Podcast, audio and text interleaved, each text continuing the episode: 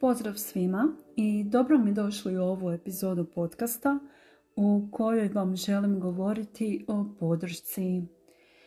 Podrška nam je svima bitna i bliska i nitko ne može živjeti sam. Trebamo je znati dati, ali i primiti kada je to potrebno. Najteže i najvažnije je znati podržati naše najbliskije i najdraže osobe, a to su članovi naše obitelji. Zašto je najvažnije znati podržati naše najbliskije osobe? Zato jer je to često i najteže. Mnogo puta ćemo nazvati kolegicu, prijatelja, ispričati se, požaliti, ali E, što je sa onim ljudima sa kojima zaista dijelimo sve što imamo, e, naše najintimnije trenutke. Zato e, i trebamo znati da njih na najbolji način podržimo, a njih smo često najskloniji osuđivati. I podrška i pružiti podršku nam je često najteže. I evo, e, sad ću podijeliti sa vama pet načina kako možete poraditi na tome i poboljšati tu vještinu i e, kako da se vaš odnos sa vašim ukućenima, vašim supružnicima, vašom djecom, roditeljima ne podrazumijeva, nego da ga dignete na jedan viši nivo. I često si dajemo za pravo da, se, da želimo kontrolu nad njima i nemamo naviku odnosa sa poštovanjem. A kako možemo e, podržati ih i pružiti im podršku? Evo, ovo je jedan od načina. Znači prvo, da budemo tu za njih ostavite mobitel, ugasite televiziju, suđe ćete moći pospremiti kasnije, ali sigurno ga niko drugi neće pospremiti osim vas i to možete učiniti zajedno. Ali kada su vaša djeca doma i vaši ukućeni, stegnite naviku da provedete neko vrijeme zajedno, onako bez distrakcija. Što vam to donosi?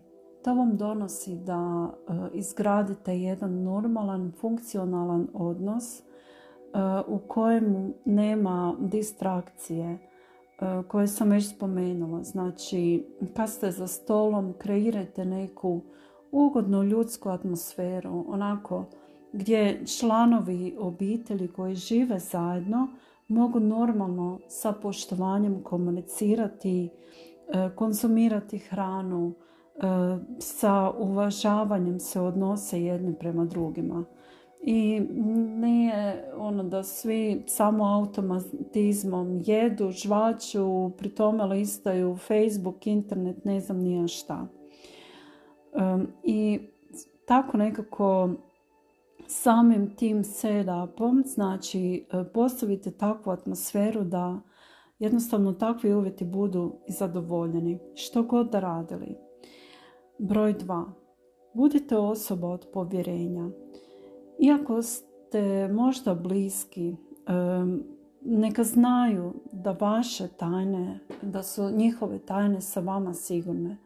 I izrazite koliko je vama važno da su vaše tajne sa njima sigurne. To ne moraju biti, ne znam kako velike tajne, ali ipak onako da izgradite jedan odnos povjerenja jer često se čerka lakše povjeri majci ili možda ocu, a teže onom drugom roditelju. Isto tako između brata i sestre. ipak makar smo svi mi nekako bliski, jedna obitelj, ali uvijek imate tu neku osobu koju vam je nekako lakše prići i reći ono što, što vas muči. I onda neka budu sigurni kad se to i desi da je zaista da ste učinili sve da zaštitite tu osobu koja je možda i krhka, koja e, treba vašu podršku i vaše povjerenje. E, učinite sve zaista da je ostavite u takvom raspoloženju da joj bude lakše poslije kad e, razgovarate i da zna zaista da ste vi povjerljiva osoba. Pod tri, ne reagirajte sa pretjeranim čuđenjem, gađanjem, znači bilo što da čujete, bilo što da ta tajna bila ili bilo što da vam se povjerilo. nemojte onako biti zaprepašteni. Jeste li ikada bili u prilici da posjetite svećenika za ispovjet? I kako bi se vama činilo kad bi on tako reagirao? reagirao? Znači, vi ste mu nešto ispričali ono odjednom napravi grimasu ili onako, pa kako se to moglo i to? Ne. Znači, samo mirno saslušajte i kažete, razumijem. I e, zaista se onako, e, koliko god da vam se problem činio težak ili nerazumljiv ili nesuvisao ili bilo što, nemojte odreagirati, pogotovo ne na negativan način. Mirno saslušajte sa razumijevanjem i zaista to toj osobi pokažite. Često puta ne znamo sa čim se naša djeca, naši supružnici, naši roditelji nose, koje su njihove poteškoće, i pogotovo ako su nam nekako odnosi i narušeni, ako ne, nismo razvili tu bliskost u familiji, onda nam je nekako i teže e, biti tu kao podrška, ali to je vještina koja je svima nama zapravo nekako i prirodna. E, jednom kad maknemo svoje e, obzire, osude, onako ta podrška sama ispliva na površinu. Pod četiri. Pažljivo i aktivno slušajte. Dajte svoju punu pažnju. Gledajte osobu u oči. Ako se radi o djetetu, pogotovo malom, onako e, čučnite, kleknite da, bude, da budu njegove oči i vaše oči u istoj razini. Klimajte glavom i recite da razumijem.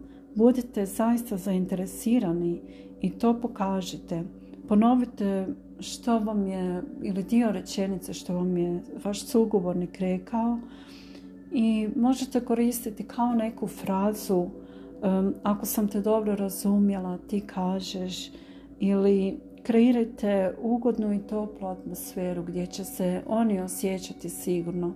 I uh, vaš partner i vaš roditelj i vaše dijete um, sestra, brat, uh, o bilo kome da se radi. Znači neka imaju osjećaj da ste vi ta topla osoba, da je atmosfera sigurna, da su zaštićeni, da zaista ste tu za njih, da ih zaista čujete, ne samo da ih slušate, već da ih zaista i čujete i pokažete te osobine aktivnog slušanja. I pod pet, ne osuđujte, već pitajte kako ti mogu pomoći. Šta misliš kako bi se to moglo najbolje riješiti i koji bi bio prvi korak da bi se to riješio? Pokušajte onako ne samo uh, odmah uskočiti sa svojim mišljenjem ili ne daj Bože ih prekinuti um, i onako početi dijeliti neke savjete, vaša mišljenja, ovo ono, kako bi trebalo, kako ne bi trebalo. To možete uvijek učiniti drugom prilikom kroz, neki kroz neku drugu vrstu razgovora, naravno ako ste roditelj i ako ste osoba općenito koja želi posavjetovati možda e, drugu osobu bez obzira e, tko ona je, ali u tom trenutku im je možda samo potreban taj zagrljaj. Možda im je samo potrebno da budu blizu vas, da ih ne osuđujete, da ih jednostavno saslušate, da budete njihovo rame od povjerenja i možda rame utjehe kada im je to potrebno. A svu onu analizu situacije i to možete ostaviti za kasnije. Znači što god da se desilo. I onako krenite polako sa obzirnim pristupom u kojem može biti prva rečenica, znači sasvim razumijem i mislim da znam kako se osjećaš i vjerujem da ti je zaista teško koliko to mogu i vidjeti i evo znam da si, e, da si u teškoj situaciji, ali evo baš mi je drago što si se obratila ili, ili obratio meni i pokušat ću ti pomoći koliko god je moguće.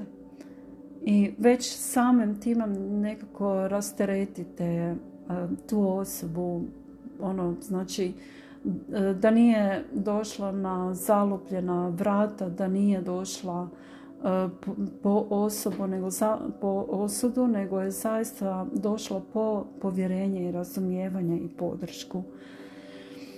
I eto, kad bi zaista usvojili takav pristup i takav model ponašanja, E, vjerujem da bi mnogo situacija, mnogo tenzija u našim najužim obiteljima se i tekako stišalo, omekšalo, ako ne i nestalo, e, jer e, zaista često, često puta, evo mogu ja isto reći, ta mi situacija nije strana, kad god bi netko i tražio podršku uvijek, ne baš uvijek, ali često bi se desilo da zaista je došlo na kraju do osuda, jel?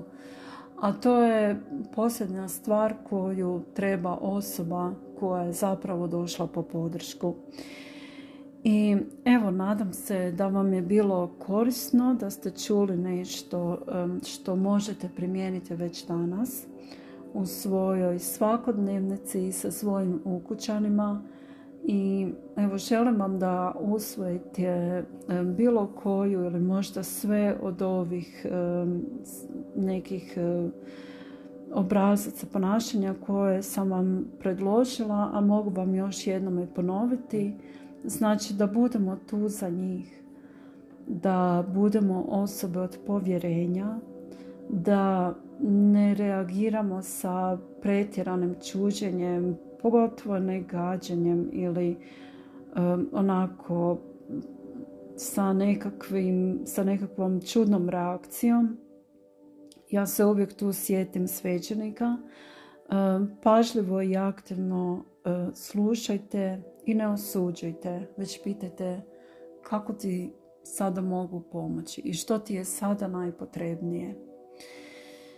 Evo i to je to, dragi moji. E, hvala vam što ste i ovaj puta bili tu i čujemo se u nekoj novoj epizodi. Srdečan pozdrav!